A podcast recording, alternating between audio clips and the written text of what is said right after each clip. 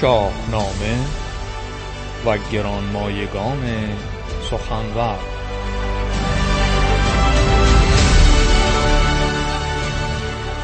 داستان همای چهرزاد بخش نخست.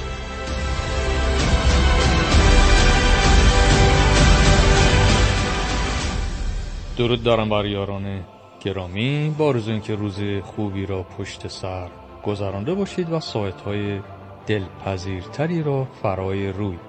در ادامه سلسله گفتارهای شاهنامه و گرانمایگان سخنور امروز بیستمین داستان یا نامی است که برای دوستان گرامی به ارمغان آوردند.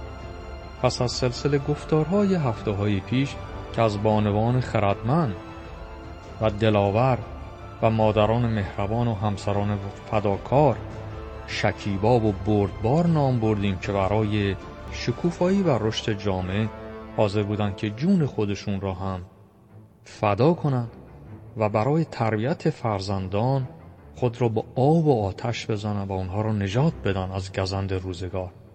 برنامه های پیش از فرنگیس نام بردیم از سیندوخ از جریره گردآفرید گردویه فرانک مادرانی بودند که همه سلحشور و خردمند روشن.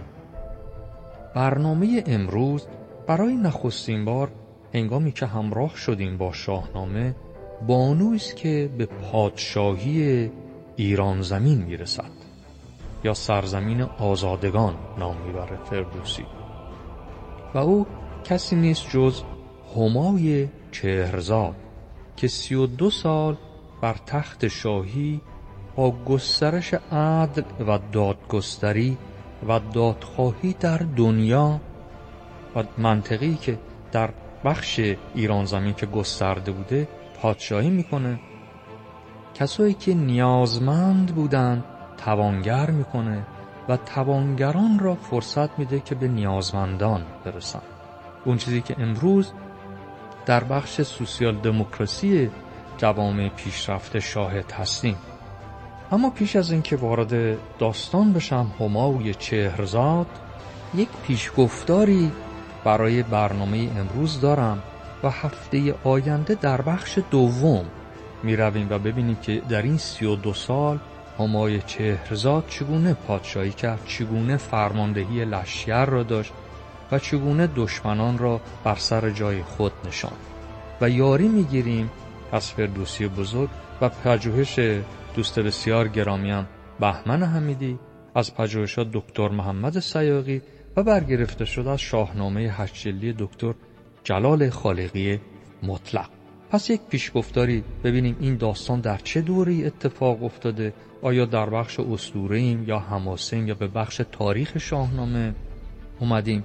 چون همطور که بارها برای دوستان گرامی شنوندگان با آگاهی رسوندن شاهنامه را فرض بگیریم. اگر به سی جز یا سی بخش تقسیم کنیم سه بخش اول آن اسطوره است که چگونه پیدایش کهکشان ها و آسمان و کره زمین و, و موجودات و سپس انسان و آدم پدید آمد و خردمند شد و پس از آن از قارنشینی به صحرانشینی و دامداری و شهرنشینی این بخش اسطوره‌ای و سپس وارد بخش حماسی می‌شویم.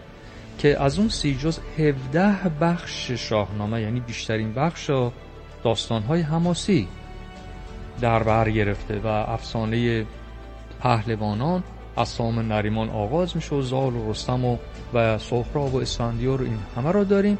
و پس از آن هست که وارد بخش تاریخی که مدون نوشته شده است و همه دنیا در تمام مدارس دانشگاه ها همین هم تدریس میشه و اون آغاز خاندان ساسانیان می باشد دوران اشکانیان کمی با افسانه پیوند خورده و خود فردوسی گفته من چیز خاصی از اونا نمی‌دونم ولی می‌دونم با دلاوری و با خردمندی و کشور رو شکوفا کردن رشد کرد صنعت فلسکاری و میگه تنها یازده بیت از اون دوران داره. بیشتر بخش حماسی می‌خوره یا بخش پهلوانی دوران پهلوانان اشکانی است. گودرزیان، مهدادیان این همه نام هایی که داریم از اونجا گرفته شده. پس بریم اکنون ببینیم آیا واقعا این بخشی که همای چهرزاد به قدرت رسیده فرمان روای یک جامعه بزرگ مانند سرزمین ایران شده آیا در بخش حماسه است یا در پیوند با تاریخه؟ به خاطر همینه وارد میشیم ببینیم در چه دوره است این اتفاق و این داستان که شاهنامه بخشی از آن را از کارنامه اردشیر پاپکان یا اردشیر بابکان که زندیات صادق هدایت هم و همچنین احمد کسروی اونو ترجمه کردن از پهلوی به پارسی بیشتر از اون یاری گرفته این بخش را رو. پس ببینیم و آشنا بشیم با این دوره.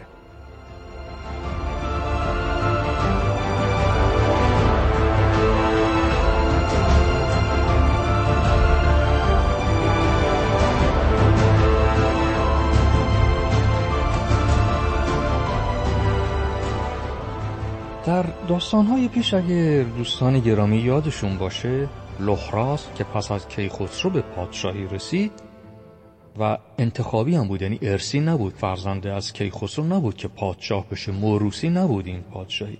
پس از آن بود که دو فرزند داشت خردمند یکی به نام زریر و یکی هم پهلوان و جوی نام به نام گشتاس. اگه دوستان یادشون باشه اینها رو گفتیم و داستان گشتاس هم برچون بودیم چگونه به روم میره و با کتایون پیوند می‌گیره. تا اینجا داستانها رو گفتیم و سپس دیدیم که اسفندیار زاده میشه از کتایون و اون هم جوی قدرت و نام بوده که پدر او را به مأموریتی نابازگشتی میفرسته و اون هم اسیر کردن رستم و آوردنش با دست بسه که خب سرانجام همه شنوندگان اون داستان غمانگیز و تراژدی که می‌دونن که اسفندیار به دست رستم کشته میشه.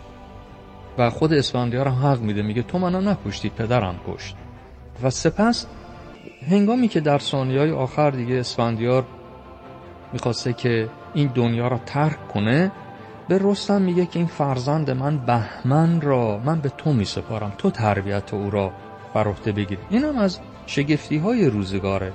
که کشنده اون فرد یعنی رستم کشنده اسفندیار اسفندیار به کشنده خودش میگه پسر منو تو تربیت کن نفرستش پیش پدر بزرگش گشتاس از اینکه بگذاریم رستم این را میپذیره و فرزند اسفندیار که بهمن نام بوده سرپرستش رو به عهده می‌گیره به او آموزش میده خرد یاد میده دلاوری یاد میده تیراندازی یاد میده. همه اینها را تا زمانی می‌رسه که دیگه گشتاس که پدر بزرگ بهمن بوده روزگارش به پایان می‌رسه و پس از آن هستش که بهمن که نوه گشتاس بوده میاد و خبر میشه بهمن که پدر بزرگش درگذشته و می‌رود از پیش رستم و تاج را بر سر می‌گذاره. و یکی از داستان هاست که در اینجا در شاهنامه کم داریم که نوه پس از پدر بزرگ به پادشاهی برسه. در بخش استوره این نمونه ها هست. اما سرانجام بهمن به جای پدر بزرگش که گشتاس بوده بر تخت می نشینه نگه میداره خودشو تا رستم توسط شغاد برادر ناتنش کشته شده. پس از اون هست تا زمان زندگی رستم شرم داشته بهمن که بیال من می‌خوام انتقام بگیرم و اینا. ولی پس از آن حمله می‌کنه زال را به زنجیر می‌کشه به زندان میازه و فرامرز فرزند رستم درگیر میشن در جنگ. چهار بار بهمن شکست می‌خوره. نهایتا فرامرز در پایان جنگ اسیر میشه و او را زنده بر دار کرد بهمن. و فرزند دو فرزند هم فرامرز داشته که یکی از آنها را به نام جد اعلای خودش که سام نام بوده نام سام می‌گذاره و دیگری را آذربرزین. من در جایی هم خوندم که برزین آذر هم گفته شده و همین برزین آذر هست که نهایتا در این جنگ و گریزایی که بوده همراه با امهای خود بانو گشست و زربانو سرانجام در کنار بهمن قرار می‌گیرن. یعنی شکست می‌خورن ولی در اون صف قرار می‌گیرن. در داستان بهمن نامه اینها رو مفصل برای دوستان توضیح دادم و سرانجام بهمن هنگامی که گرفتار میشه و میگن در دهان اجدهایی رفته که تعبیر من این هست که در باطلاقی فرو میره. و فرزند فرامرز چون سوگن خورده بوده که هرگز دستشو به خون بهمن آغشته نکنه می‌تونسته بهمن را نجات بده از اون باطلاق یا از اون دهان اجدها بکشه بیرون. ولی نظاره می‌کنه کار نمی‌کنه که بهمن کشته میشه. یعنی بدین گونه اونم انتقام خونه پدرش می‌گیره. اما بهمن حالا می‌رسیم در اینجا. دو فرزند داشته یکی به نام ساسان و دیگری به نام همای. بهمن در روایت شاهنامه اگر دقت کنید چون این بخش همونطور که گفتم دیگه از حماسه وارد تاریخ میشیم. تاریخی که ثبت شده همه جا نوشته شده. دوران ساسانیان. بهمن در روایت های همون اردشیر درازدست ما شنیده ایم تو تاریخ میخوندیم. اردشیر درازدست. به باور فردوسی بهمن همان اردشیر درازدست می باشد درازدستی او دو تعبیر داره. یکی این که دستش دراز بوده برای نیکی و بخشش و دهش. یکی میگیم چه دست باز و دست درازی داره یعنی هم به همه کمک می‌کنه. یکی هم کنایه از این بوده که دستان او معمولی بر مانند همه انسان ها نبوده اندکی درازتر بوده. بهش می‌گفتن اردشیر دراز دست که به باور من تعبیر نخست درسته یعنی به داد و دهش می‌کرده که می‌گفتن او دست درازی داره برای کمک و یاری. از اینکه بگذریم حالا چرا داستان ساسانی؟ بهمن یا همون اردشیر درازدست؟ دو فرزند داشته یکی به نام ساسان و دختری هنرمند و با دانش و نیک اندیش که او را همای نام گذاشته بود. تا اینجا را داستان آوردیم که بهمن دیگه رفت و حالا یا در باطلاق غرق شد و مرد یا در دهان اجدها از خود وصیتی باقی گذاشته بود که پس از من همای بر تخت پادشاهی برسه. دقت کنین دوستان. این بسیار مهمه چون ما از بخش حماسه به وارد تاریخ شاهنامه میشیم. که بهمن با اینکه فرزند پسری داشته به نام ساسان اما دختر خود را میگه که پس از من بر تخت شاهی بنشینم یکی دختری داشت نامش همای هنرمند و با دانش و نیک رای. بهمن وقتی که میگه پس از من همای بر تخت بشینه ساسان پسرش ناراحت میشه. میگه نه این تخت پادشاهی حق من هستش و چون این وصیت باید انجام می‌شده نمیپذیره و از آنجا می‌رود به دیار دیگری. پس ساسان دچار خشم میشه و میره به نیشابور پناهنده میشه. اینجا رو باز دقت کن. این ساسان می باشد یعنی فرزند بهمن یا اردشیر درازده است که از او حالا داستانش البته مربوط به همای چهرزاد یا این بخش شاهنامه که میگم نیست فقط برای آگاهی دوستان میگم که همین ساسان که بعد میره به پناهنده میشه فرزندی از او میاد به نام بابک یا پاپک. درستش این بوده چون واژه عربی پ ندارن پیا همه شده ب. همون که ما امروز میگیم بابک. پس بابک فرزند ساسان بوده. از بابک دوستان بسیار گرامی اونا چون در تاریخ همه هم خوندیم ولی یادآورش خوبه. از بابک هست که اردشیر زاده میشه که داستان را نخست گفتم اردشیر بابکان یا اردشیر پاپکان که نخستین پادشاه سلسله ساسانیان می باشد پس چرا گفتیم ساسانیان؟ برای اینکه بنیانگذار این فرزند بهمن ساسان بوده که سپس بابک میاد از ساسان و پس از بابک اردشیر.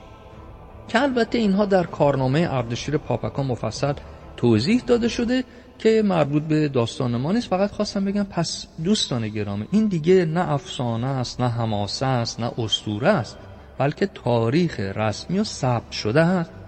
در تمام تاریخ هایی که در دنیا نوشته شده تاریخ نگاران همین را آوردن. و اما همای چهرزاد. پس از آن دیدیم که ساسان قهر کرد و رفت و با خشم و اینها. همای بر تخت برآمد پس از بهمن. دست به داد و دهش گشود و در رای و دادگرایی از پدر خود بگذشت. به خاطر همینه من میگم به بهمن اردشیر دراز دست گفته می شده به خاطر چی بود؟ اینجا تاکید می‌کنه که در دادگری از پدر خود بگذشت. پس نشون میده بهمن دادگر بوده درازدست بوده اردشیر نام دیگرش. و آگاهی داد. وقتی که همای بر تخت برآمد آگاهی داد که کار ما همه نیکویی است و کس از ما در رنج و اندوه نخواهد بود. و این مهمه. مثل یک سخنرانی که یک رئیس جمهور یا یک نخست وزیر در مجلس می‌کنه برای کار اولش خب هما همه اینا خطبه داشتن می‌رفتن برنامه اعلام می‌کردن. و بیشتر هم بر داد و دادگستری و دادخواهی. همون واژه داد که از دو حرف د یا دال و یک ا الف تشکیل شده. داد اون الفی که نشسته بین دو داد همون ترازوی عدالت. این واژه از فرهنگ همون دورانه. داد که الان تو سرتاسر سر دنیا بر بالای کاخ دادگستری هاشون اون ترازوی عدالت همون داد می باشد چی می‌گوید؟ این مهمه. درویشان را توانگر کنیم و بر توانگران گزند روان نداریم که اون توانگران بتوانند اندوخته خود سرمایه خود را راه بندازن در شکوفوی جامعه و درویشی دیگه باقی نباشه یا توهیدستی باقی نباشه. پس درویشان را توانگر کنیم. دقت داشته باشین دوستان. کسی است که به پادشاهی رسیده و پادشاهی ایران اون دوره همه می‌دونیم امپراتوری بزرگی بوده. اون منطقه را به شکل کلی در زیر نگین پادشاهی خودش گرفته بوده. هماموی چهرزاد که دختر بهمن بوده و یه بار دیگه هم این بیت را می‌خونم. دگر دختری داشت نامش همای هنرمند و با دانش و نیکرای. همای باردار می شود و این برای دوستان بگم که سی و دو سال طبق روایت شاهنامه بر تخت شاهی همای چرزاد نشسته بوده و بار می‌گیره. اما چون زمان زادنش فرا می‌رسه اینجا داستان رو دیگه نگه میداریم. هفته بعد می‌رویم که ببینیم همای چهرزاد. دیگه حالا دوستان بسیار گرامی می‌رسیم به واجه های دارا داراب داراب یعنی دارایی که از آب گرفته شده که هفته آینده توضیح خواهم داد چرا این فرزند که از همای زاده میشه نامش داراب میشه. چرا دارایی بوده که از آب گرفته شده بوده؟ می‌گذاریم هفته آینده با داستان همای چهرزاد پادشاهی که سی و دو سال بر اریکه قدرت با داد و دادگستری تکیه زده بود. دوستان رو به مهر و شادی میسپارم و برنامه آینده در بخش دوم همای چهرزاد در خدمتتون خواهم بود.